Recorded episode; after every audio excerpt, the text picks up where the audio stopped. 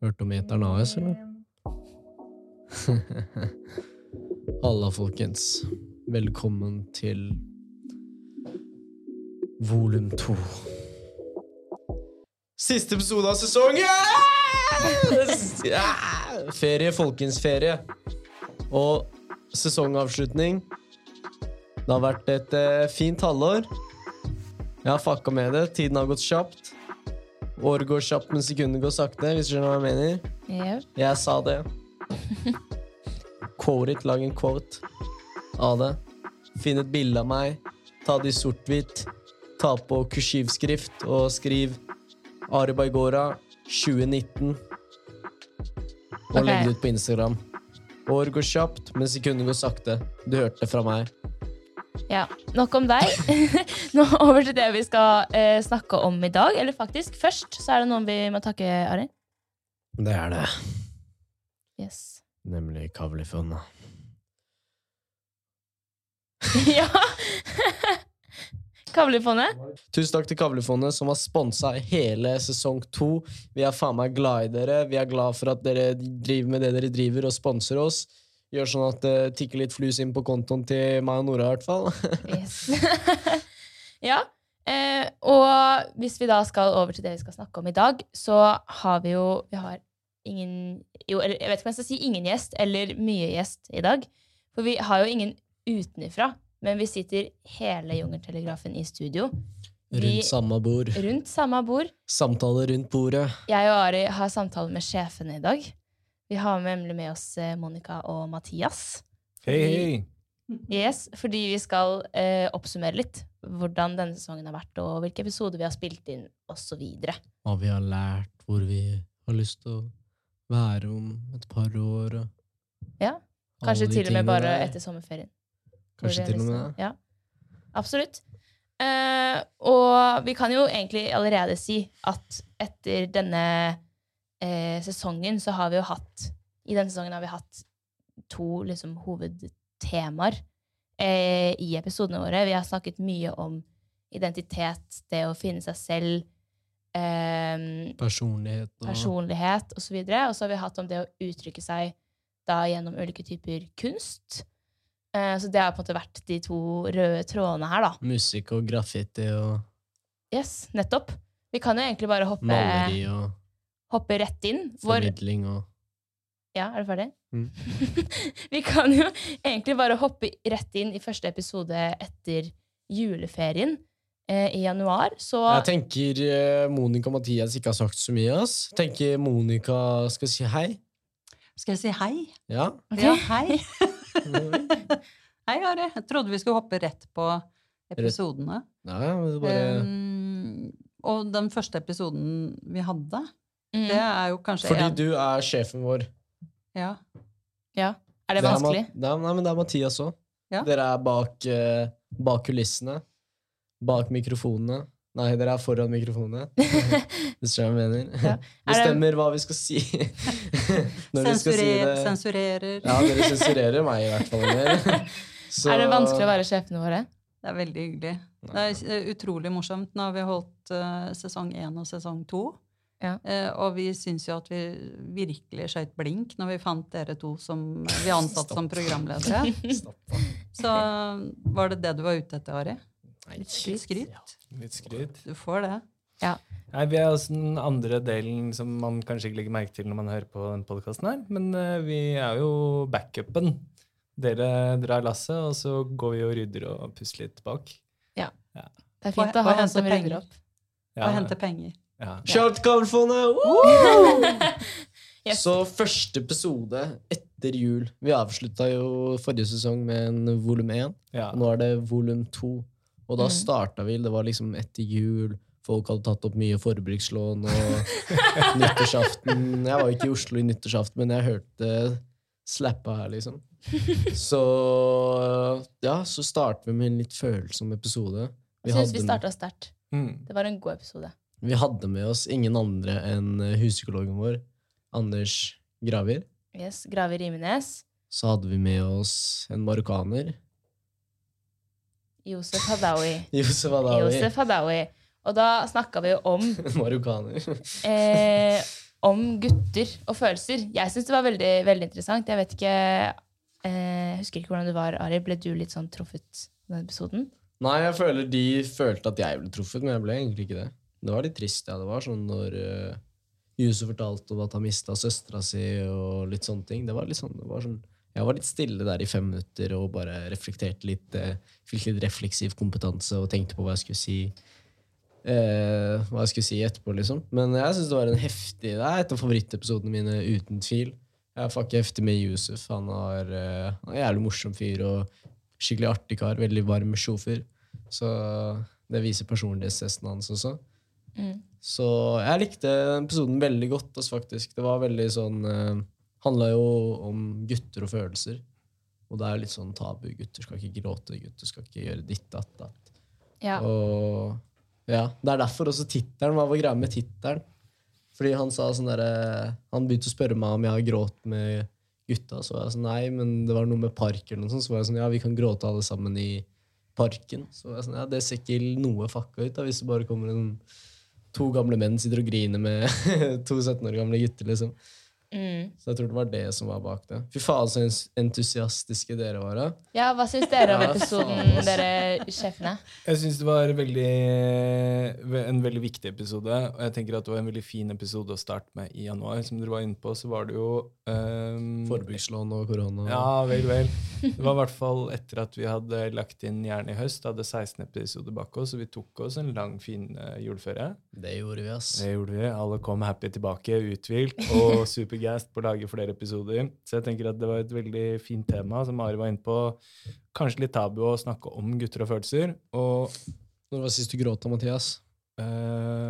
Uh, Når Island vant I fjor. eh, Nei, ja, nei, ja, men det, jeg tror det, ja, det er kanskje ikke et år siden engang. Men uh, uansett mm, Som Nora sa, så uh, Nei, Ari sier det, var tabu, det kan være tabu å snakke om uh, følelser for gutter. En viktig ting å ta opp. Og i den tiden vi har vært i, som har vært vanskelig, så var det en veldig sånn naturlig måte å starte en av de hovedbolkene Nora var inne på, med identitet og personlighet og uttrykksformer. da. Mm. Absolutt. Shout til Anders, som har vært med og Ja. Han er jo liten- vår faste huspsykolog. Bare Vært, det, og det, var jo, det var jo faktisk hans eh, idé. Ja. Ja, han sant sa du kan ikke jeg få, få lov å ta med meg Josef og komme tilbake, så snakker vi om følelser. Mm. Særlig gutter og følelser. Eh, og det ble jo en veldig, veldig sånn fin, fin episode. mm. Um, og godt etterfulgt, syns jeg, Ja. av en episode som Nora Det tror jeg er en av dine favoritter, og som vi vet vi har fått tilbakemelding på at har vært viktig for mange. Vi kalte den for eh, drittlei og umotivert. Yep. Og da hadde vi med oss um, helsesykepleier eh, Hanne Kolden. Mm. Ja, det er jo en av mine favorittepisoder, egentlig, fordi jeg trengte å høre det litt. Jeg var veldig drittlei og umotivert selv. Eh, slet veldig med å Jeg vet ikke, være motivert, og jeg var så drittlei av korona. Det var, jeg orket ikke mer. Eh, så jeg var langt nede og tenkte Hadde snakket med andre og visste at det var flere som også var drittlei og umotivert, så jeg tenkte det kunne være en morsom episode. Og den syns jeg hjalp meg veldig. Det var nesten litt sånn jeg følte jeg hadde vært hos psykolog etter at jeg hadde spilt inn. Eh, så det var jo både litt skummelt å slippe, men også veldig viktig, tror jeg. Jeg tror jeg det var mange som hadde godt av å høre. Så det tror jeg kanskje er en av mine personlige favoritter. Ja. Sprek dame, hun Hanne. Veldig kul. Mm. Ja, for det Veldig, var jo, vi hadde en liten pause pga. hele lockdown. Var heftig sjuk stemning liksom her i Oslo, i hvert fall. Og det var, alt var stengt, og det var helt jævlig, liksom. Det var jo et, ganske mange måneder liksom, hvor det var sånn. Og så, så vi hadde en liten pause, og så bare var vi sånn, hadde vi et redaksjonsmøte eller noe sånt, så bare Nora sånn Klagde mye.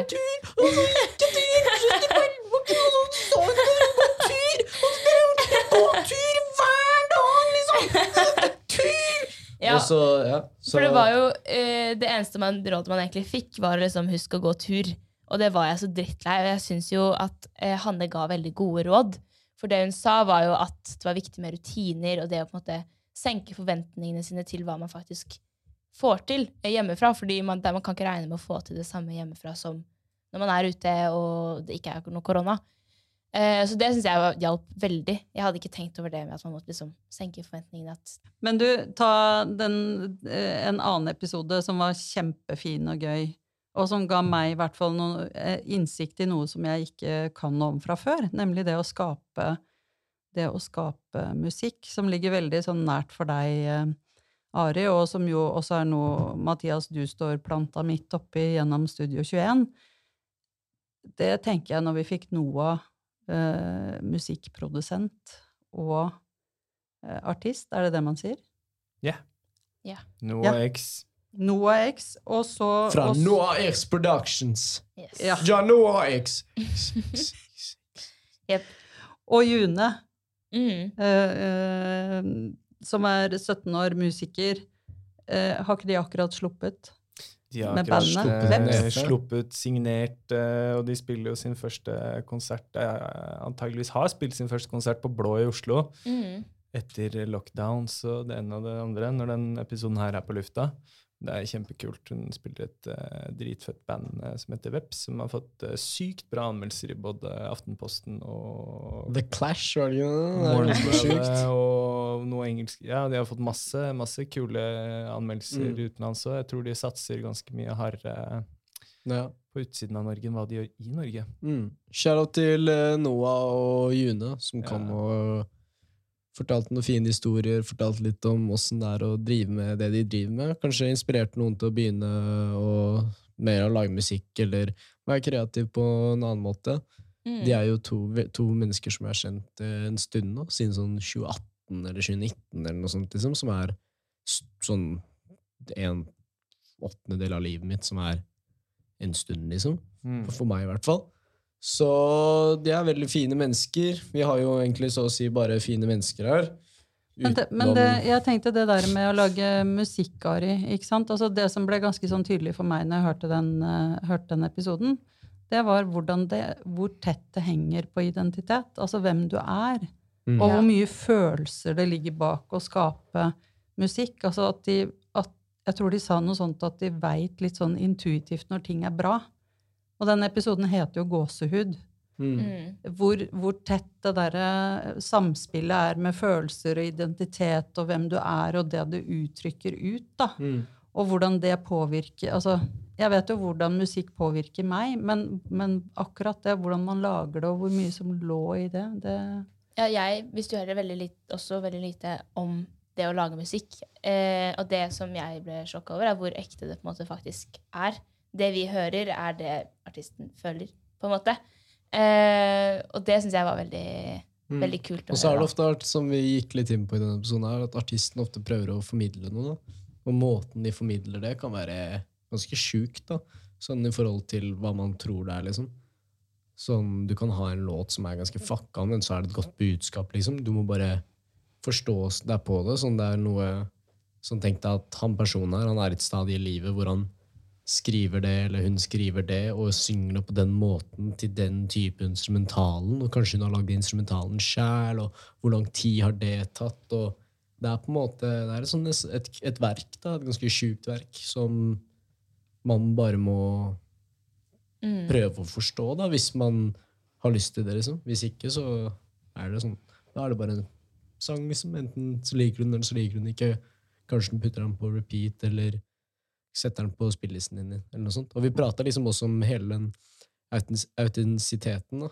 At på en måte du kan, Noe kan være ganske jævlig, men personen bak det kan være heftig fet og de tingene der, da, sånn at det gjør låta mye fetere bare fordi personen som har lagd den, er fet, liksom. Men så kan du ha en jævlig fet låt, men personen er en heftig drittsekk, liksom. Eller at det ikke er ekte. At det er bare noe vedkommende har skrevet for å få popularitet, eller for at andre folk skal like det, og så er det på en måte ikke noe mer enn det. At det bare er bullshit, da, så jeg mener. Men så har det på en måte Ja. Mm. Det er for mange ikke fucker med pop, ikke sant? Fordi det er men, nei, men jeg tenker at eh, det Noah og June fortalte veldig bra, er jo som du sier, eh, hvor ekte de tingene de lager, er for seg, og, og hvordan de formidler ting de ønsker å få utløp for. Og det er jo litt sånn som Eh, vi hadde jo Idunir eh, her for å prate om kunst også, for det er jo kunst vi snakker om. En uttrykksform, musikk.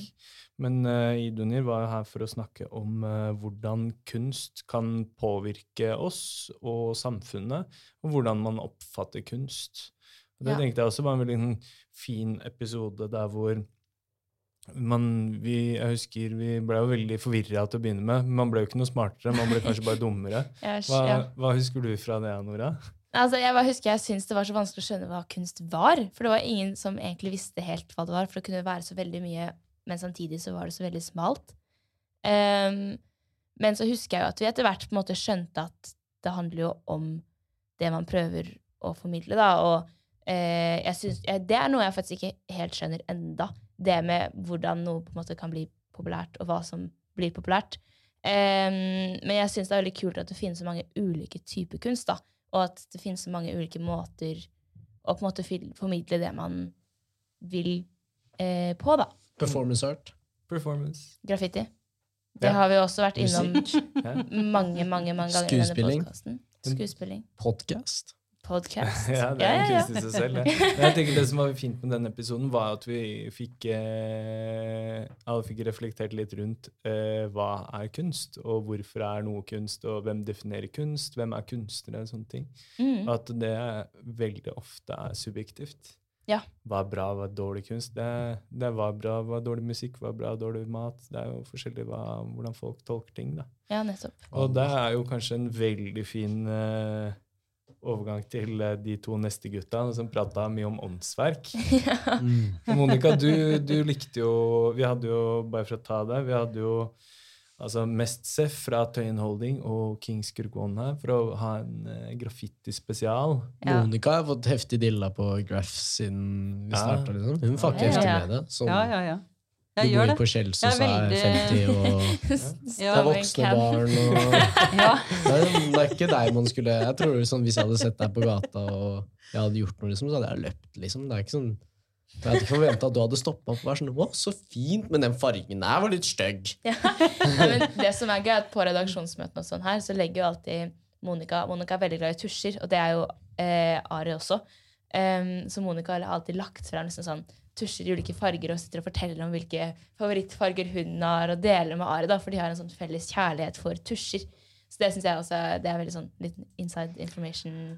Ja, og jeg var veldig, altså, eller har vært lenge, veldig nysgjerrig på graffiti. Jeg hadde jo ønska meg en egen graffiti-episode òg, fordi jeg tenker at eh, det er, det er noe der i den kulturen. Det ligger noe bak, det ligger noe under som er noe unikt og bra. Eh, og så er det jo noen andre i Jungeltelegrafen som har en fot inn i graffitimiljøet, som, som fikk på plass det der. Men så, så det som ble enda tydeligere for meg etter den episoden, det var hvor mye sjel det ligger i det. Mm. Det er litt sånn sammenfallende som med, med Noah og Juno men hvor mye sjel det er i det. Eh, og også at noe bare er det der adrenalinrushet. Det å Mm. gjøre noe, ikke bli tatt og stikke. Riktig. Ja. Men, men, men at det var så mye mer, da. Og at mange av gjestene våre fra tilbake litt sånn i sesong én eh, har også en fot i graffiti. Mm. Så for meg så har det virka som et miljø hvor det er plass for litt sånn eh, De folka som faller litt utafor ellers, som ikke helt veit hvor de skal. Altså at det Ja. har vært Du tåler at folk har ADHD og er, er annerledes. Da. At det, er- det er et, eller- har vært et eller annet unikt der som jeg Jeg syns at de gutta dro oss gjennom både litt sånn historien, eh, kunstarten vi, vi stilte jo litt sånn Er det kunst eller hærverk? Ja. Nora, du er jo blitt litt sånn spesialist på alle begreper. Ja, ja, ja, ja, ja. Jeg kan forskjell, men vi trenger ikke Lys ta det nå. Da kan dere jo heller høre episoden. Tenk og ja. Nei, men det jeg throw merker og etter eh, episoden, er at jeg har begynt, når jeg liksom sitter på trikken og er sånn Oi, se, der var den en tag. Den var litt fin, da. Og så begynner jeg å tenke på sånn Tenke på at oi, den er det noen som har stått og tegnet. Der er det noen som har liksom lagt inn en innsats. Og se på de fargene og skygge. Altså, jeg har blitt litt sånn Mm. graffiti-tenkende, hvis det går an å si. Um, jeg vet ikke, jeg tenker at jeg, altså Før vi hadde den episoden, så hadde jeg en ganske eh, interessant liksom, debatt hjemme med tanta mi og moren min, som mente dette var hærverk. da. Og så var jeg litt sånn, jeg visste ikke helt hva jeg tenkte. Og så kom jeg hit og liksom fikk lære mer om det. Så kom jeg hjem og hadde den debatten på nytt igjen. Og da greide jeg faktisk å vinne. Så nå har jeg to, jeg har i hvert fall én. Jeg greide å overvinne én. Eh, et familiemedlem til som liker graffiti. Ja, det er jeg også sånn halvveis med faren min. Han har vært sånn, Vi har kjørt forbi Skorpus. Bare wow, for et sterkt miljø. Den, Ja. den, det, det maleriet på veggen her, det har vært der i kanskje 20 år, og vi har aldri sett noen tagge over det. For et, uh, En et respekt. så For et uh, Hva sier man da? Community? For et Samfunn. fellesskap. Fellesskap. felles, fellesskap med så mye respekt, sier han. Så sier han det på albansk, så det blir litt mer seriøst. Så det er sånn, damn, shit, sjåføren her, er ja. Ja, ja, ja. Men jeg tror det vi fikk frem også veldig godt, er at det er, hmm, det er mye mer enn bare å kaste opp bokstaver, liksom. Det er kanskje en måte å føle seg sett, da. Eller bli mm. sett når man kanskje føler seg usynlig, at ingen hører eller ser på deg. Og det er derfor uh, så fikk vi det lille eh, snippet på slutten av eh, han sjåføren som eh, sa at graffiti var et rop om hjelp. Og det fuck jeg med. Fra 19 Mm. Når var det, Mathias? 94, klart svar 1994. Ja. Men Ok. eh, ja, Med Tor Erling Staff og Ja, Raymond Mm. Johansen. Og- Johansen og Yes. Men Men helt men jeg syns også at Mest Seff sa det uh, veldig sånn tydelig. fordi om vi, liker, vi rundt bordet her liker graffiti, så sa han uh, men du trenger ikke å forvente at Arne i sjette skal like det du Ja, det likte jeg også. Ja. slenger opp på veggen. For det har alltid vært sånn, Hvis noen av gutta har klaget over tagg, at noen tagger på porten deres eller på ja, sånn, sånn Det er ja, noe i det de Arne, sier. ja, riktig. sånn Arne i sjette der, så kommer vi ikke til å fucke med det, liksom. Ja. Eh, det er, eh, vi var sinnssykt heldige altså avslutningsvis der, på å få med oss to av Norges feteste rappere, uten tvil. Ja. Til, eh, Kanskje feteste writer også. Ja, kanskje. Noen syns sikkert det. Ikke sant? Uten Også- å hate, så er det i hvert fall uh, de to mest habile lyrikerne til Ja. å prate om og forklare det her. Det var litt lættis, fordi han, Daniel var så ansvarlig for det. Så jeg har aldri møtt ham før, men jeg, han er liksom favorittrapperen min.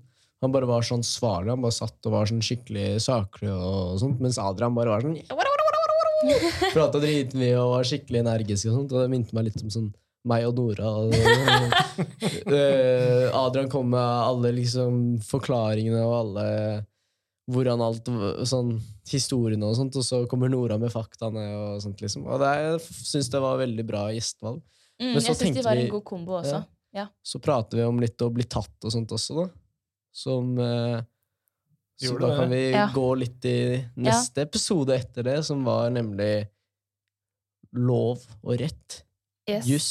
Med ingen andre enn Skrettingen. Skrettingen. Nils. Gunnar Skretting. Vi kalte som- episoden uh, 'Du har rett til å ikke snakke'.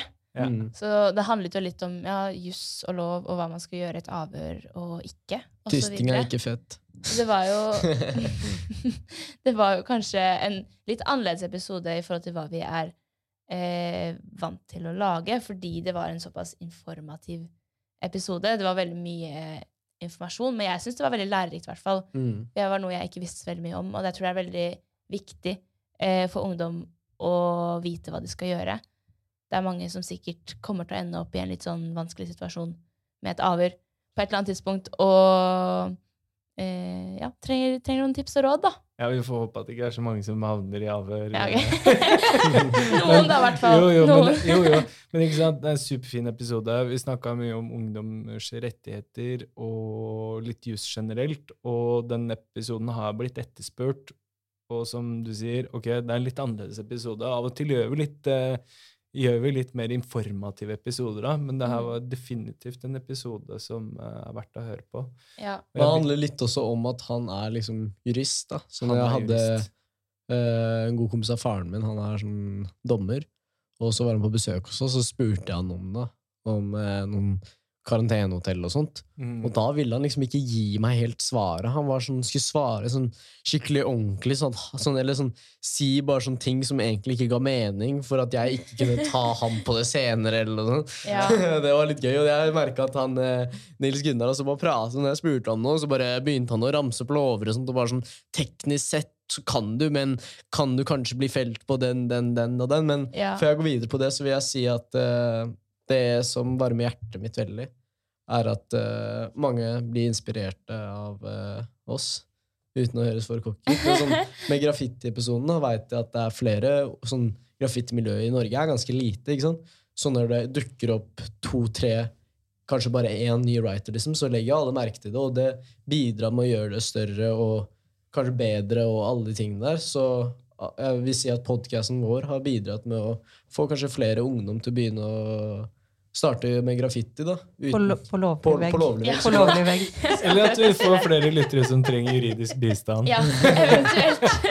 Så Ja, nei, men jeg er enig med deg, Ari, eh, i det med at sånn, det jeg syns jeg er veldig koselig, og at vi på en måte At folk tar tipsene våre og liker det og sånt. da. Mm. Fordi under denne perioden så er det Jeg vil si at det er viktig å leve litt, altså, og bare gjøre noe som du vanligvis ikke gjør. og Kanskje du skal begynne med Jeg sier ikke at graffiti er det du skal gjøre. Kanskje du skal begynne med strikking som Nora, eller eh, plante, Dyrketing som Monica, og kjøre motorsykkel som Mathias, liksom.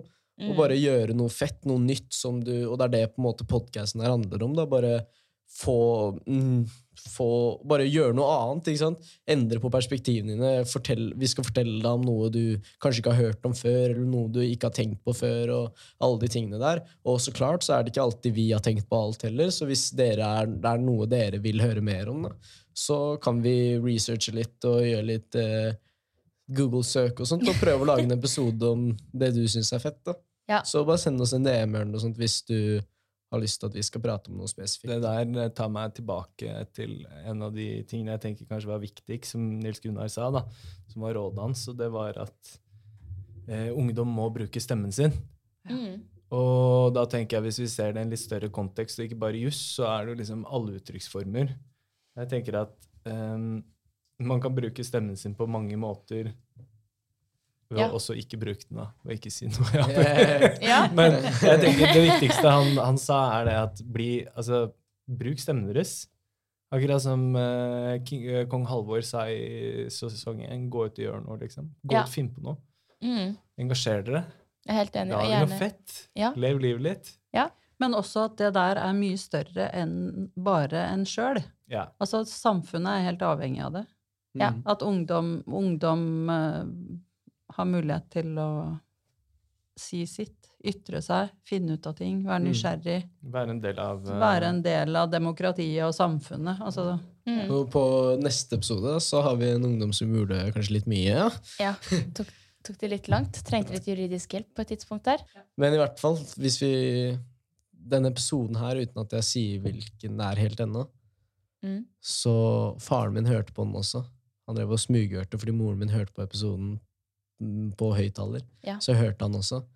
Og så bare så han på meg dagen etterpå og bare «Eh, Han du hadde på podkast i går, han var en skikkelig smart mann, ass. Ja. Han var skikkelig vis, ass. Jeg likte han skikkelig godt. Det virka som han hadde mye respekt og var en skikkelig kjernekar, sier han. Mm. Og det er han virkelig. Denne episoden er faen meg dritbra, og bare det med at sånn Hvordan han snudde livet sitt fra å være liksom den mest beryktede ungdomskriminellen i hele Norge, liksom, så å si, til å faen meg gjøre noe så positivt med livet sitt og hjelpe andre og engasjere seg med ungdommer og alt annet, liksom, for å prøve å gjøre hverdagen til noen bedre, da, Ja. er veldig inspirerende og veldig fint. da. Enig. Og med han så snakket vi jo mye om nettopp det med Hvem at var det vi er om igjen? Belicio? Akkurat. Ja. Don Yes. Belicio, Kjære til, Belicio eh, Hortmann. Jepp.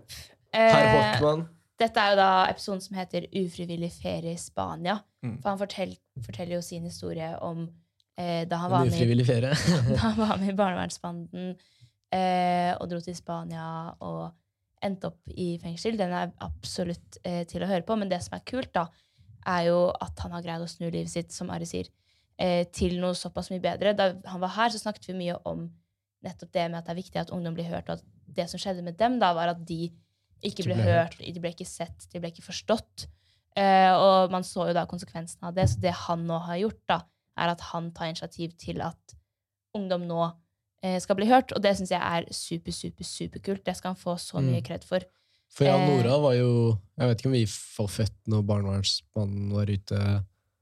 Det var så vidt. Ja, Vi men var liksom eh, kan ikke dere år. fortelle litt om barnevernsmannen? Eller husker dere hva det Jeg husker det veldig godt. Var det, Eh, da? Det var jo furore, fordi uh, uh, den gjengen der nede det, Altså, det var jo en gjeng ungdom som hadde på mange måter av samfunnet blitt klemt ut i den ytterste fløy, og ingen vil ha noe med det å gjøre. Så det ble putta på institusjoner litt langt vekk fra folk, og så etter hvert som det ikke funka, så putta de alle sammen et sted, eller flere sammen. Eh, og det funka i hvert fall ikke, for da ble det jo full fres i sjappa. Og så begynte de med relativt eh, eh, Altså sånn ja, Ikke de verste ting, men så eskalerte det. Og de, det var alt fra liksom å bøffe busser til eh, ja, De havna på nyhetene og sånne Mye ting. ran Ja, og mye vold greier. og ja. Men ikke sant? Det, som, det som er greia her, er jo at eh, han altså Emil, eh, eller Belisio, da, veldig tøff, som stiller opp og forteller om disse tingene, og er ærlig på det, og sier at eh, sånn og sånn var det. Det var, det, be, altså, det var kanskje ikke det beste det videre, men det var heller ikke det hyggeligste som skjedde mot oss. Så jeg tenker at um, at han setter i hvert fall ord på noen veldig viktige ting om utenforskap og liksom systemsvikter og steder hvor kanskje folk kunne ha gjort ting annerledes, da, og at eh, voksne kunne vært inne tidligere. Og det er jo Ja, du tar det tilbake til akkurat det med å eh, At ungdom må bruke stemmen sin. Han forteller om hvordan de ikke ble hørt eller sett, eller hvordan de ble liksom skuffa bort i et hjørne. Ja. Jeg tenker at den episoden her, altså det å lytte til folk eh, som, som han, det må alle som jobber med ungdom, Ja, ja. Barn og ungdom gjøre. Det må alle som har, sitter på pengesekker og bestemmer hva man skal satse på. Barnevernstjenester, Mm. alle, altså hele systemet. De må, de, må, de, må de, de må høre på de folka som har vært i det og blitt svikta, når de står fram så ærlig Mm. og nært og, fortell, og forteller om det, for det, det har en høy pris. Mm. De fleste gjør ikke det. Og så ja, eh, rett og slett lytte på det. Og så, må- og så må man snakke med de ungdommene som står midt i det. Mm. Altså Man må ikke glemme at 13-14-åringer de vet veldig mye om hva de trenger, men de trenger å bli sett og hørt og møtt på en anstendig måte. da. Mestringsfølelse og sånne ting. For det hjelper ikke hvis du skal forbedre barnevernstjenesten. da. Så spør du en person som jobber i barnevernet, hvordan kan vi gjøre det bedre? Sier han ja, kaffe på kontoret og buffé til alle ansatte, liksom. Da er det liksom, det blir litt ensidig. Så Mm. det er sånn Det er bare handler om perspektiver, da, at du på en måte gjør det faktisk bedre for de som er inni det. da, Ser på problem fra innsiden, og hvordan det føles, hvordan det er. og jeg tror Hvis man ikke gjør det, så har det store konsekvenser. da. Jeg tenker at vi som jobber med ungdom, vi må uh, kjempe de der systemkampene sammen med ungdom. Og det er derfor også den podkasten her er så genial også, er fordi det er liksom ikke det er ikke dere som forteller oss hva vi skal si og hva vi skal gjøre. liksom. Det er vi som bestemmer mesteparten av hva vi vil si. Bestemmer vi liksom sjæl. Dere tvinger oss aldri til å si noe eller gjøre noe, så det er på en måte, det her er vår verden. på en måte, Så der vi inviterer dere i våre tanker og meninger. og Ja. Til Nora også, som er så Kjære til meg og Nora, som er så tøffe, som står Ja. fram og sier det vi mener. liksom. Det er ikke alle som kan gjøre det. Det er ikke en jobb for alle. liksom. Ja, På strak arm. yes. Men uh, for å runde av litt, da. Kan jeg bare si en ting Ja. først? Ja, Um, uh, bare i forhold til Belize og sånn, så tror jeg også at fra liksom, en ungdomsperspektiv at det er viktig, eller at det er lettere for ungdom å høre på og liksom ta inn det som blir sagt, når det kommer fra en som har stått i det selv, Mm. enn når det kommer fra for eksempel Trine på barnevernskontoret som vokste opp i perfekte kår, liksom. Mm. Eh, og som- kaffe på kontoret. Nettopp, og som ikke helt skjønner hva det går i. da. Eh, Belysio, som selv har opplevd det, og som har kommet godt gjennom det, står på andre siden, eh, og som er villig og har lyst til å hjelpe, er en person man burde høre på. Fordi han vet hva han snakker om. Og så tenker jeg, der sa du hele greia. Ja. Han er villig til å hjelpe. Så jeg tenker jo at øh, hvis alle hadde hatt med seg hjertet sitt på jobb, Ja. Inn i systemer og rundt omkring, så hadde ting sett annerledes Mm. ut. Mm. Men og det er, også det, det er noe med det å prate med folk som er i det sjæl, liksom. Ja. Som Jeg har lært Jeg kan en del om rus, liksom. Og det har jeg lært fra straight curiosity. da Ikke at jeg har gått ut og prøvd det, men at jeg prater med f.eks. narkiser og ting som det, på en måte. Du brukte N-ordet. Ja, Narkomanen, da. Vi fikk eh, streng beskjed når Sturla var her, at eh, det var veldig nedverdigende å si narkiser, så beklager for det. Sturla, hvis du hører på. Narkomane eller rusmisbrukere, da. Som for eksempel jeg prata med en fyr her om dagen. Han het Knut, hvis jeg ikke tar helt feil. Og han var liksom, han var ferdig på heroin og vært rusfri i seks år, liksom alt det, og han fortalte meg historien sin, da. Du må se litt lengre, du må se på det litt, eller høre på det litt lengre, da, enn bare ordene, på en måte. Du må tenke på fra hvilket ståsted er det her, hvor er han i livet akkurat nå, som gjør, han, gjør at han kan si alle de tingene her, og bare Du får fort mye mer fra en samtale, og lærer mye mer hvis du reflekterer rundt den, da, på en måte, og stiller lure spørsmål. Så det er et tips jeg vil gi til alle. Prat med en fremmed. Dere lærer jævlig mye. Dere kommer sikkert til å lære mer av en fremmed enn det dere noen gang lærte i et klasserom, eller Ja. Noen ting. Jeg Liksom. tenker noe av det som er litt sånn fellestrekket med gjestene vi inviterer, det er at eh, de er veldig sånn ærlige. Mm. At de tør å dele veldig personlige ting, og ting som også er ganske skambelagte. Og vi eh, plutselig så oppdaga Eller ikke plutselig, men vi oppdaga et tema som er ganske sånn skambelagt, eller som vi snakker ganske lite om. Ja, Men kan jeg si en ting før vi går inn på det? eller? gjør det. Ikke vær redd for å være nysgjerrig. ikke sant? Ikke vær redd for å for å ikke prate med noen. ikke sant? Vær, vær liksom nysgjerrig. Det er den beste egenskapen du kan ha til eh, til et punkt, til du når et punkt. da. Ja, Så ikke vær for nysgjerrig, ja. men vær nysgjerrig på å lære nye ting. og Kunnskap er veldig viktig, så jeg mener. Og derfor er vi veldig glad for at vi fikk Emil Belize og Hartmann hit, som kunne dele av sin sinnssyke historie. Og all honnør til han som faktisk har kommet seg videre og ut av det, og har anledning til å sitte her og prate om det, og vil gi tilbake til ungdommen da, med alle sine prosjekter. Så Mm. det var en vanskelig ting å snakke om.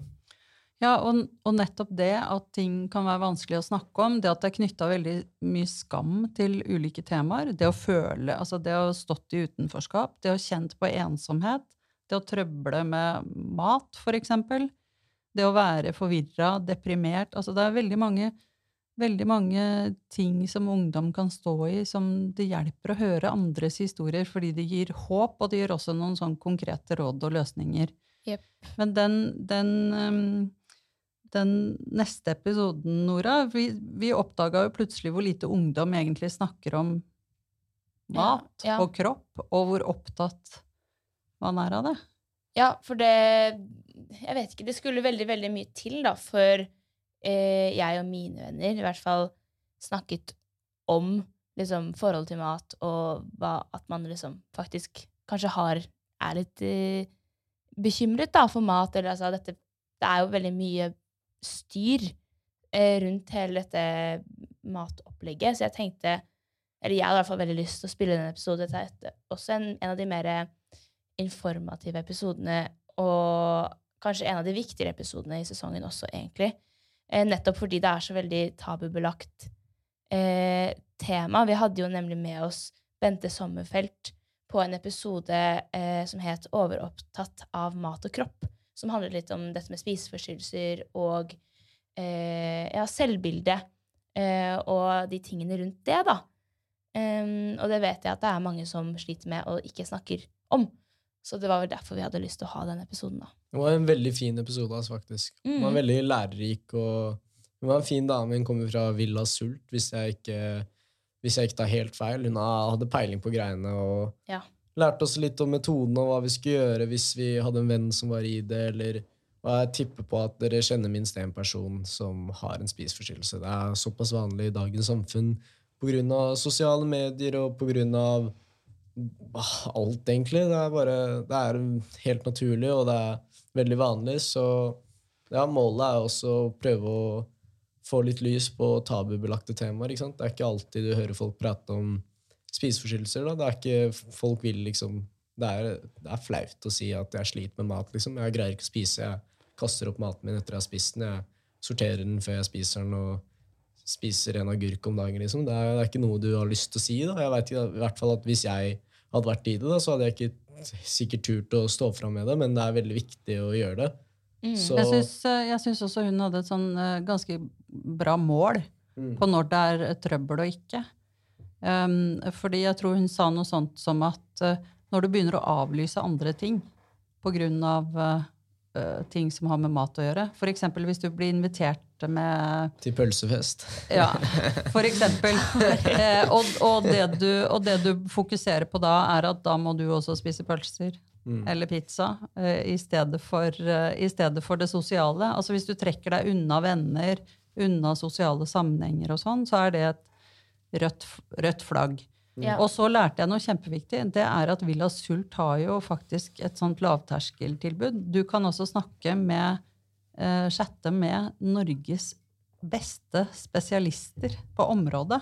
Mm. Og det kan hvem som helst gjøre. Det kan du gjøre hvis du bekymrer deg for en venn eller noen i familien, eller for deg sjøl. Det er i hvert fall veldig bra at uh, Villa Sult har uh, det tilbudet. Altså, det finnes Skårderus klinikk med Norges fremste gratis drop-in flere dager i uka, anonymt. Tar det over chat. Ja. Det er hjelp å få der ute hvis man uh, trenger det. Yes. Og så hadde vi med vår huspsykolog. Ja, her må jeg bare få si det. Altså, det er den tøffeste episoden. Det er min favorittepisode fordi jeg syns dere var så tøffe. Takk. Ja, det er sånn eh, Vi fikk jo noen forberedelsesspørsmål som hva har vi lært om oss selv, og hvordan har vi utvikla oss selv, og litt sånn i sesong to, da. Og denne episoden var jo Ja. helt Altså, uh, utvikling uh, Vi fant jo ut at Nora var jo veldig lite selvbevisst, og Ja, jeg var skikkelig selvbevisst, og Ja. jeg var skikkelig varm.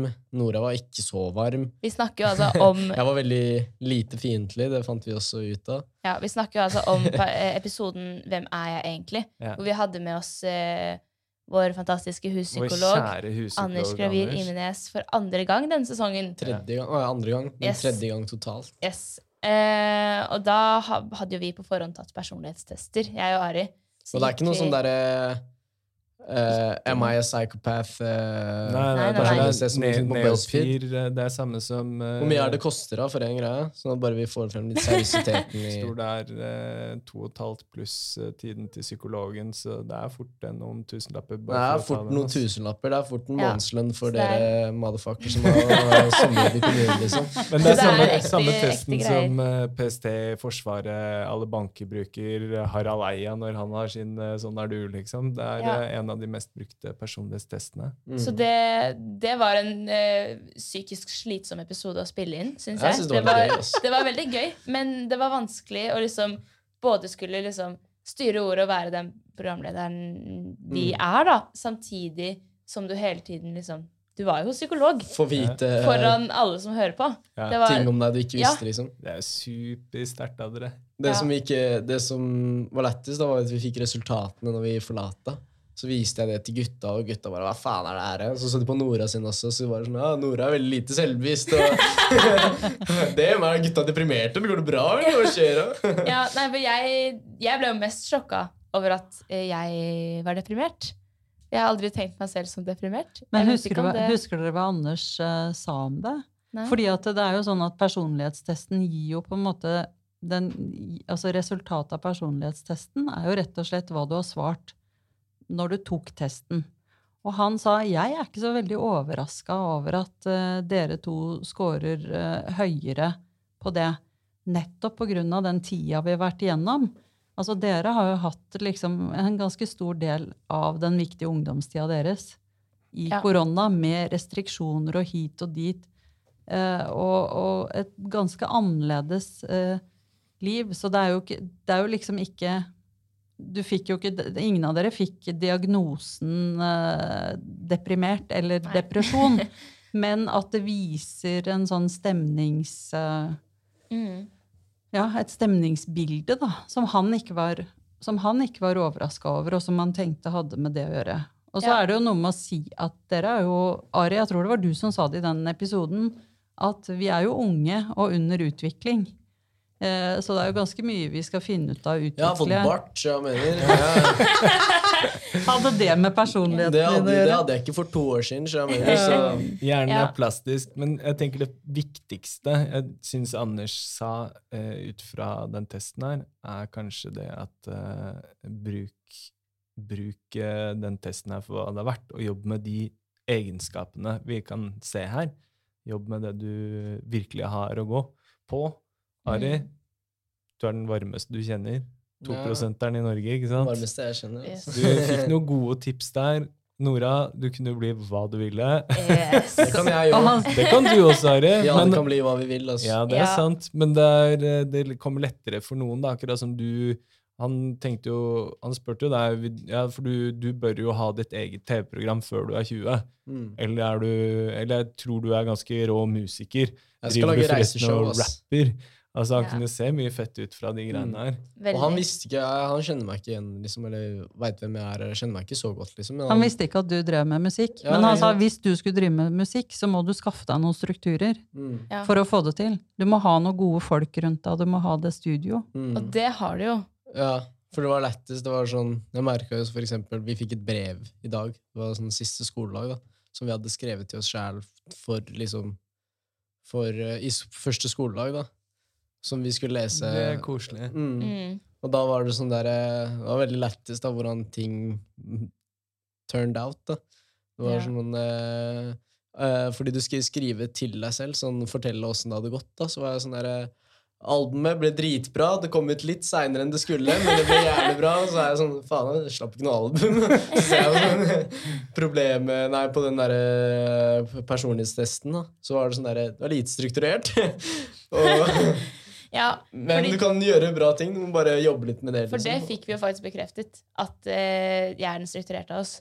Det visste vi jo egentlig litt Ja, fra men det er sånn, jeg er egentlig ganske strukturert. Jeg har bare, jeg har Ja, bare ja. klart meg så godt uten å være strukturert i det siste. Så jeg har vært sånn, Mm. det har ikke vært så viktig for meg, liksom. Men, Vi snakker, Bare- person, vi snakker personlighetstrekk her. Men jeg, Ja. tenker, jeg tenker, Nora, til deg så sa jo Anders Ja, Nora, du skal vel bli statsminister? Og da var det litt raskt å protestere på det, men, du, men han, han eh, så jo på testen at du er veldig ambisiøs, Ja, og at også trekk ved personligheten din gjør at det er eh, lett for deg å nå de måla du setter deg. Da. ja. Anders, som er eh, i hvert fall en av mine, altså utenom dere, favorittprogramledere, da, ved siden av Sturla i Skravleklassen, verdens råeste hvalraffere. Han gikk jo inn her og sa han skulle pushe dere litt for å Ja. lage det til en underholdende episode. Så sa han jo det at vi, vi, vi, vi, vi klemmer til, og så ser vi hva vi får. Jeg syns dere igjen nok en gang var drittøffe som tok den greia på strak arm. Dere fikk bretta ut hele timen deres eh, på lufta. Takk. Eh, Respekt. respekt. tenk om Anders hadde vært sånn politiavhørfyr, da. Som hadde gjort av, Ja, som etterforsker.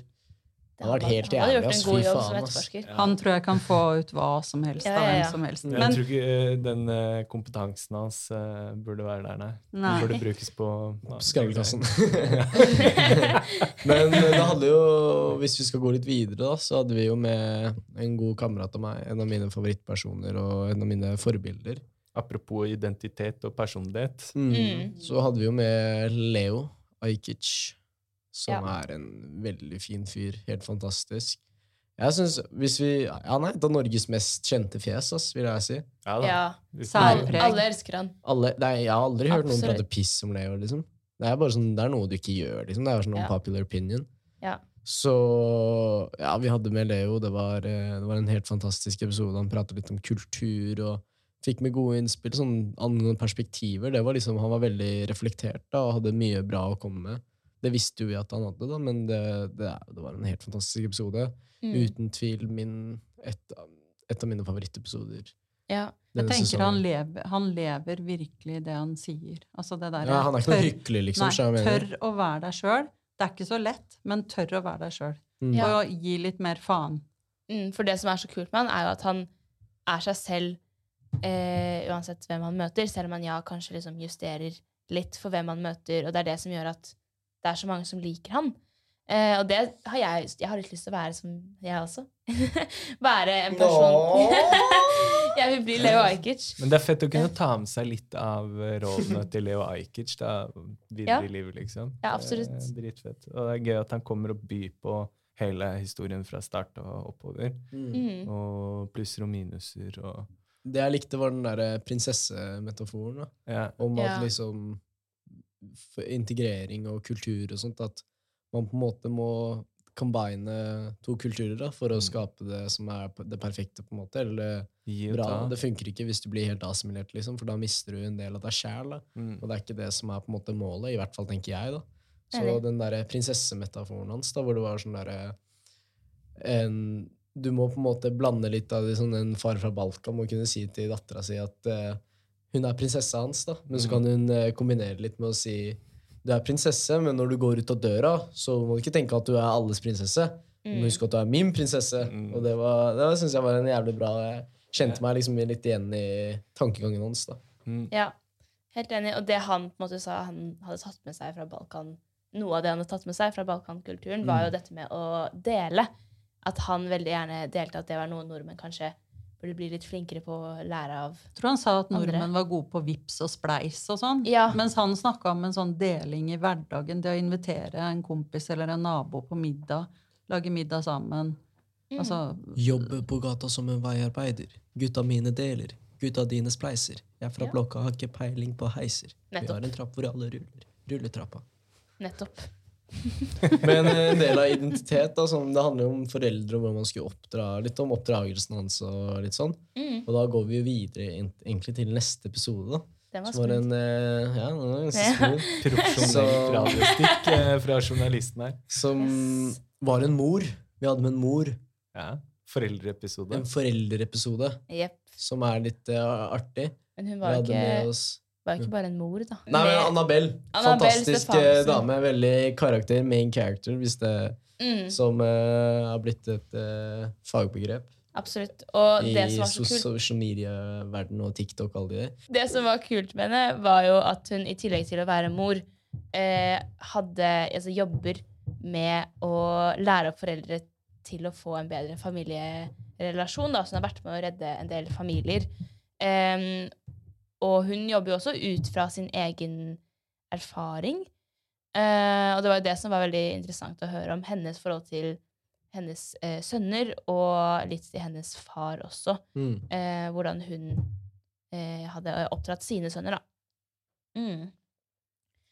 Og det, Det jeg syns er fett, da, du sier på en måte at hun lærte sine feil, som Ja. er liksom en gjenganger, en rød tråd i alle episodene våre, så er erfaringer å lære av å ta feil. Fordi alle disse menneskene har gjort feil, men så viser det seg at alt løser seg egentlig til slutt. Du må bare akseptere feilene og komme deg videre.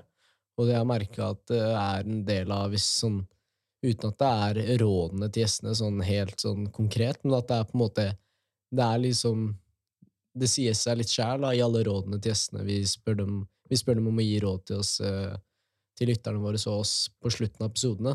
Det, det er det med å erfare ting og lære å ta feil, ikke være redd for å gjøre feil, liksom. Fordi du, lærer, du gjør en feil, og så lærer du det. Du, du gjør ikke noe bra hvis du ikke har lært å feil, liksom. Og for, Sånn. og for eh, Annabelle så veit jeg at uh, for henne så var det viktig å ta den utdanninga hun tok. Mm. Så hun har også utdanna seg i tiår. ja, ja. ikke sant, på det. Og så har hun brukt satt det sammen Hun med de erfaringene liksom ha har. hun hatt har. en Og, og, doktorgrad, liksom. Og satt det sammen med de erfaringene hun har, og gjort endringer i livet sitt. Mm. Og videreført og gjort det tilgjengelig for andre, da. Men det som var litt morsomt, vi spurte jo også Fordi vi snakka om påvirkningskraft, altså hvordan foreldre påvirker uh, ungdom. Uh, men så snudde jo hun det litt også, og sa hvordan ungdom faktisk også påvirker foreldrene sine. Mm. mm. Og ut av det så fant vi ut Så hvordan kan du få det som du vil? Ja, Med foreldrene dine. det var jo litt det sånn tips and tricks til hvordan du kan være ute lenger på kveldene, eksempel. Var det ikke Var, Var det ikke jeg som kom med det tipset? Var ikke det litt lættis? Det, var, var, Det kan godt hende. Ja, det, Ja, ja. Den episoden syns jeg gjorde en jævlig bra jobb på. Altså. Den, den episoden var jeg flink på. Og Ja. litt med foreldre og sånt, da, så hadde vi jo en fyr som fortalte litt om Han, var, han er homofil. Om hvordan det var å komme ut av skapet for foreldrene sine. Mm, ja, Og det, vi det, hadde, det er litt med Vi er jo i pride month now. Pride month. ja, vi og- hadde episoden 'Det er kjærlighet', da, med Daniel Andersen. Eh, hvor han, ja, han fortalte hans historie, da. Mm. Ja, Mm. jeg, tenker, jeg tenker, at, eh, tenker at Mathias hadde gjort en veldig god research der. Fordi vi fikk eh, altså Daniel i studio, som jo skulle snakke om, om det å komme ut av skapet. Og, og om forskjellige legninger, om fordommer og om pride. Um, men, men Daniel han oppsummerer egentlig ganske sånn godt hele, hele Jungeltelegrafen, altså sesong to. Mm. Eh, fordi han var altså en utrolig sånn fin og reflektert fyr. Eh, som, som også hadde den derre ærligheten og, og, og fortalte det som det var, uten å liksom spille noe spill, eller Det er vel ekte, i hvert fall. Ja, jeg tenker at det som er veldig viktig Ja, Daniel er en kjempefin fyr. Og det som var viktig når vi skulle lage den episoden, fordi eh, det kan jo på lik linje med mange andre temaer være vanskelig å snakke om seksualitet, og spesielt legning, så Mm. tenker jeg at det er eh, veldig viktig å få det fra noen som er veldig ålreite og ordentlig, og kan prate fint om ting, da, og kanskje ikke med de, med de villeste liksom, innfallsvinklene eller utskuddene, men eh, på en måte normalisere det litt for noen som kanskje syns eh, at eh, det her er vanskelig, selv om ikke de deler samme legning, men også for de som lurer på om de kanskje har en annen legning enn heterofil. da. At de Mm. møter et menneske du kan relatere til. Og det tror jeg alle kan gjøre med Daniel, for han er såpass ålreit og smart da, og flink til å putte ord på ting. Mm. Det jeg syns var litt interessant, da, var at han var jo homo, liksom. Mm. Det, ja. Det var ikke det som var interessant. Ah, Ok, jeg lure. Men han var, han, han var homo, liksom, og han hadde hatt en kvinnekjæreste i mange år, liksom. Så Ja. det syns jeg var litt fett. Hvordan Ja. du på en måte Hvordan du får en legning av samfunnet. ikke sant? At du er gutt, du skal like jenter. Du er jente, du skal like gutter. Og så er det den legningen du på en måte får, da. Og du er på en måte så i det at du ikke, ha, ikke liksom tør å på en måte gå ut av de boksene og liksom eksperimentere rundt for å finne ut av hva du faktisk liker. Og at hvis du sånn Hvis jeg hadde hatt sex med en gutt nå, liksom Ikke at jeg skal ha det, men hvis jeg hadde hatt, gjort det, liksom, og fortalt folk om det, så hadde folk tenkt 'Å, shit, Ari er homo', liksom. Uten at det nødvendigvis er det. ikke sant? Hvis du Mm. skjønner hva jeg mener? Så Ja. at det på en måte At det ikke er sånn rom for å liksom prøve seg fram og finne ut av hva man liker. Men kanskje noe av det viktigste som Eller Daniel sa veldig mye viktig, men noe av det viktigste eh, som jeg tenkte på, det er det der med han sa at jeg er ikke så opptatt av at vi skal være i en kategori. Altså sånn Å ja, da er han homo, eller da er han hetero, eller da er han bifil. Men at han sa jeg liker bedre å tenke at det er som en skala. Mm. Mm. Eh, og da, et spekter, altså da kan folk finne Da kan folk heller finne, finne plassen sin, fordi det handler om å være seg sjøl. Mm. Ja. Og han, eh, han, han sa det jo veldig bra i forhold til fordommer òg. Altså, han, han kødda litt og sa ja, hvis homser hadde utelukkende gått rundt og knivstikke folk og vært eh, ved folk, så hadde jeg skjønt eh, homofobi, men det er jo bare kjærlighet. Altså, det, ikke, Mm. det plager jo ingen hvem, hvem som elsker hvem. Nei. Det syns jeg han fikk veldig fint fram, også med det når han sier at uh, vi elsker å putte hverandre i bås og smelle på hverandre merkelapper. Ja. Det en tankevekker. Det er jo absolutt sant, det han sier. Ja, ja. På Og, alle mulige måter. og det er litt trist å høre at eh, sånn med det her, når vi prater om å komme ut av skapet, når han fortalte at eh, eh, hver gang han liksom skulle møte nye mennesker, så var det som at han måtte ut av skapet igjen fordi folk forventer at han er hetero, da. Ja, men du kan ikke, du kan ikke gjette legning på alle bare ved å se på det, ikke sant? Men, Ja. eh, du kan, nei, men når han da liksom eh, fortalte folk at han uh, var på fest eller skulle introdusere, og folk spurte ja, hva heter dama di, og så måtte han si Morten! Ja, det var nesten. Men uh, ja, nei, det er, det er en veldig bra episode. Og Ja. som Monica sier, jeg syns den oppsummerer, uh, oppsummerer um, sesongen vår veldig bra. Ja, for meg personlig så har denne sesongen vært en, en ganske stor tankevekker eh, generelt, fordi vi nettopp har hatt så mye om identitet og det å uttrykke seg osv. Mm. Jeg føler jeg har vokst litt. Jeg føler jeg har blitt et eh, En kvinne. ja, Kanskje jeg har blitt en eh, Jeg har blitt mer reflektert, i hvert fall. Eh, og, jeg også.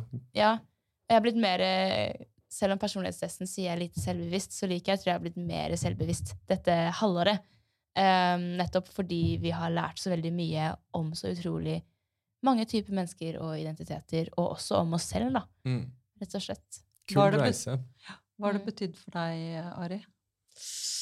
Ah, Hva det har betydd for meg? Jeg har egentlig syntes det har vært veldig gøy. Når jeg inn på fredager har vært eh, et sted jeg ja, ja, Det er ikke sånn jeg har, jeg har lyst til å gjøre det. ikke sant? Jeg gleder meg til å komme på jobb. og Det har vel bare betydd for meg at jeg liker det, og det er noe jeg kommer til å fortsette med. liksom. Og jeg, jeg digger podkast, altså. Jobbe med det. Mm. Ja, lært at jeg prater mye. At jeg sier mye unødvendig. Og, Eller noe smart. eller noe smart. Ja. ikke sant? At jeg har, at jeg har noen eh, hidden gems, liksom. Og at jeg må kanskje tenke litt før jeg prater. Og kanskje Og dyrke gemsa. Ja. Så har jeg lært at jeg egentlig er ganske flink. Jeg er litt dårlig på å gi meg selv eh, ros. Jeg er ofte sånn Selvkritisk. selv, Veldig selvkritisk. så Jeg mener jeg er sånn faen, Mm. ass. Mhm. Men jeg er også flink til å rose meg selv, så jeg mener, så det er, det, er, det er nå vi er rose meg selv. Jeg er i det humøret i dag. At jeg og Nora jeg, er veldig, jeg har blitt veldig glad i Nora. Eh, Jeg var gladere i Nora nå enn det jeg var første sesong, liksom. Jeg òg. Vi har blitt det. Nei, men jeg ser er på som hyggelig. en annen familie. Ikke sant? Ja, ja, Og så er det Monica som er liksom tante, og Mathias som er fetter, og så er Nora den lille kusina som aldri holder kjeft, liksom. Og det er liksom Det er koselig, liksom. Sånn Det er, det er sånn Vi sier gratulerer med dagen til hverandre når vi har bursdag, og sender hverandre meldinger og sier Eid Mubarak, god jul og alle de tingene der. Så det er sånn vi Det er samhold, ikke sant? Mm. Ja. Og så kommer vi tett på hverandre. Fordi vi hver, hver uke før vi spiller inn en episode, så sitter jo vi og drodler om tema. Mm. Mm. Lufter tanker. Hva er det vi lurer mest på? Hva er det vi skal, hvilke spørsmål skal vi stille gjesten? Riktig. Så, så det er klart, vi fire har jo hatt noen samtaler som vi kanskje ikke har hatt med andre. Ja, Mm. Ikke sant? Altså, vi kjenner hverandre godt både i forhold til holdninger og tanker og, Ja, det er sånn, og jeg føler ikke jeg er er. noe jeg ikke kan si til dere. Jeg har blitt veldig komfortabel både på meg sjæl, for det er sånn det er lite jeg ikke har sagt i det rommet her, mens det har vært fremmede som er ganske viktige mennesker. liksom. Så det er sånn, Mm. jeg har blitt mindre redd for å kanskje drite meg sjæl ut. liksom. Mindre Enig. redd for å si teite ting. Enig. Det er jeg ganske glad for at jeg har blitt, egentlig, for jeg syns jeg Jeg er ganske morsom når jeg sier teite ting. Jeg òg. Du er veldig morsom når du sier teite ting. Å, ja, Jeg jeg er helt enig. Dette er, jo, dette er jo det beste jeg vet med den podkasten her, er jo akkurat den reisen fra liksom vi starta til nå, da, den utviklingen, og alle disse her små tingene med at vi ok, vi møter sinnssykt mye fete mennesker, eh, men eh, jeg, på lik linje som dere, da, men jeg tenker at dere har en helt sinnssyk utvikling, Mm. og få lov til å liksom være sånn bystander og stå og se på dette her, det er helt, det er helt konge. Og det som er enda fetere med det, er jo at lytterne våre også får lov til å ta del i den reisen. Mm. Enig. Og da er det også med at vi er på en måte, vi sleiker ikke ræv, så jeg mener. Vi, Nei, det gjør vi ikke. Nei, ja, men sånn hvis det, det er sånn Hvis det kommer en gjest liksom som er liksom en viktig dame eller en viktig mann, liksom, så, er det sånn- så er vi ikke redd for å ikke være oss sjæl, liksom. Og så Ja. har vi egentlig, har, Ari, det er kanskje mest til deg, fikk vi jo slengt en eh, utfordring på bordet av eh, godeste Anders. Mm. Han sa Ari, hvor kult hadde det ikke vært da om du lagde, om vi lagde noe fra, om Ari fra gutt til mann. Ja, det hadde vært gøy, så mener. Det har jeg så Mm. lyst til å gjøre.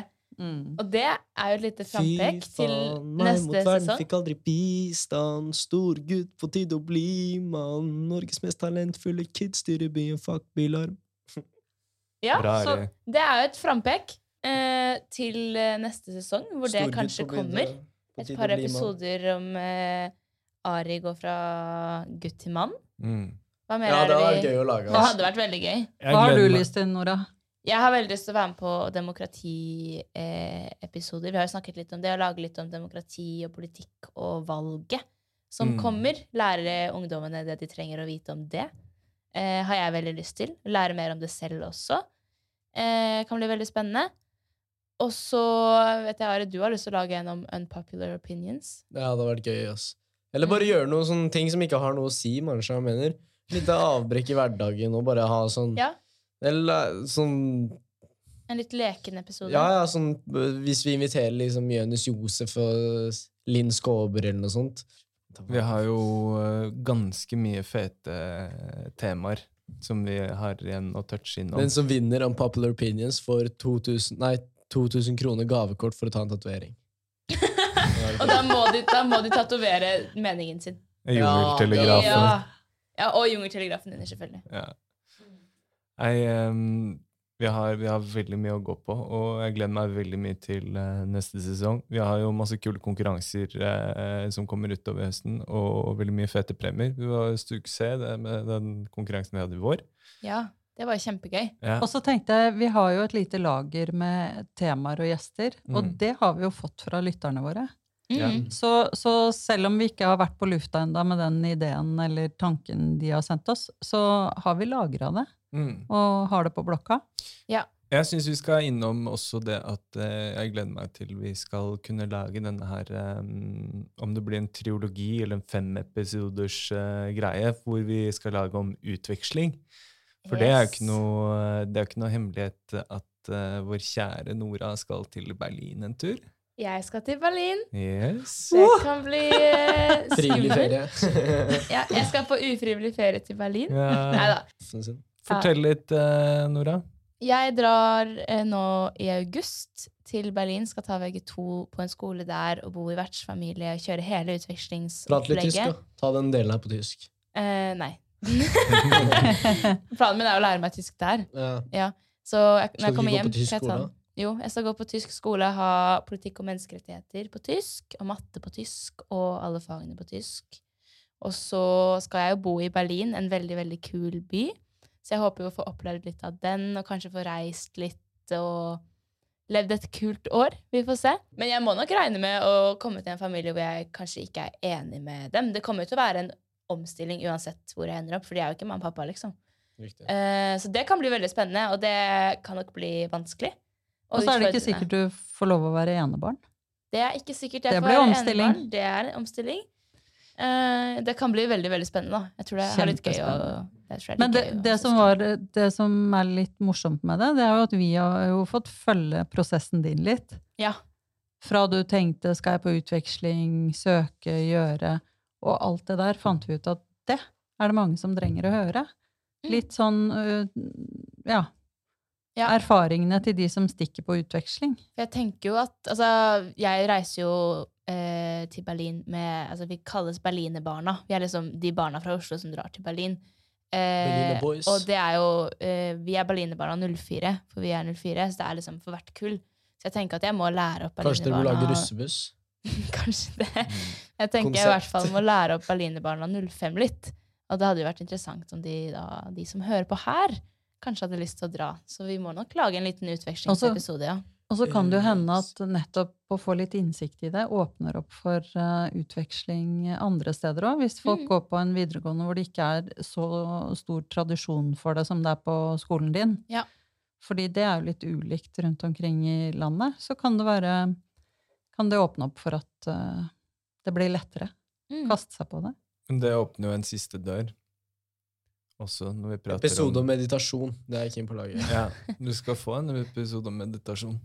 Yes. Eh, men jeg Jeg tenker velger gjest. Men nå skal Mathias åpne en dør. Jeg skal åpne en dør. Og det er jo når du sier at eh, Berlinerbarna 05 eh, trenger også kanskje høre hvordan ting er, så vil det jo si at det er et eh, sete som skal fylles her utover høsten. Yep. Selv om du får med deg en mikrofon til Berlin, så du blir vår utegående reporter eh, fremover, Yes. så vil det jo faktisk da si at vi har eh, på, En ledig plass. en ledig plass og er på utkikk etter en ny programleder. Mm. Så vi leter etter en jente i 16, nei, 17-18-årsalderen, Ja. og gleder oss veldig til den prosessen. Men med de ordene tenker jeg vi kan eh, ta en liten runde og takke. Herregud, vi må takke. Ja, Først vi så må vi takke ta Jeg kan ta en takk som vi bare har tatt noen få ganger. Det er takk til Sparebankstiftelsen, Mm. som i våres sponsa oss med penger til eh, utstyr i studio. Eh, og uh, Sparebankstiftelsen, vi søker til høsten også om prosjektmidler.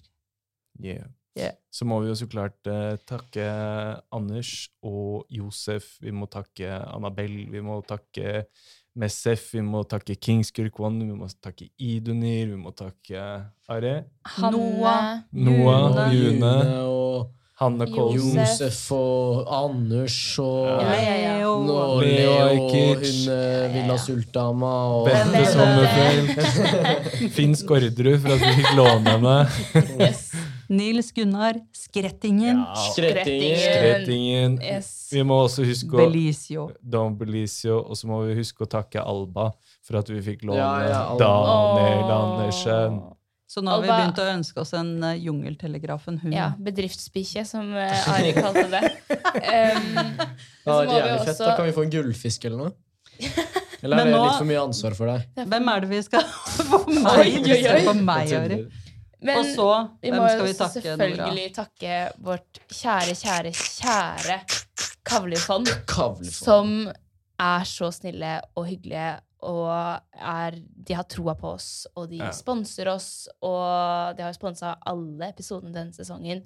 Uten dem Ja, uten dem hadde ikke dette gått. Det hadde jo ikke fungert i det hele tatt. Så vi Tusen er hjertelig takk. utrolig Takk. takknemlige. til Kavlifondet. Tusen, Tusen tusen, takk. tusen takk. Og eh, takk God sommer! Nei. Vi må takke, takke Nora Ari for en sinnssyk Takk. innsats her. Det har vært en kongereise å være med på. Så tusen hjertelig takk eh, for tiden deres. Jeg gleder meg til vi skal begynne å ta opp mer episoder fra høsten av. Med både nye folk og utgående reportere. Og, Yes. og eh, Og en kapteinåsen på flankene. Yes. Jeg kjenner jeg ble litt sentimental. Ja, Jeg, jeg kan ikke si noe, for da begynner bare å grine. Dere er så sensuelle. Ja. Da kan vi si, kjære lyttere, tusen takk for at dere faktisk hørte på alle episodene våre. Sensualitet. Er det ikke det? Sensualitet. Dere er så sensuelle. Elsker deg, din Ja. jævel. Eh, og mens det synges i bakgrunnen, så kan vi jo takke for denne sesongen. Og takke for alle dere lytterne for at dere har tatt dere tid til å høre på. Og så ses vi jo etter sommerferien. Vi gjør jo det. gjør. På gjensyn. På På gjensyn. gjensyn, Nyt og- livet, ta vare på hverandre. God sommer. Bad God mye. sommer. God Yes. sommer. Ha det bra. Gjør noe gøy, da. Ha det! Ha det.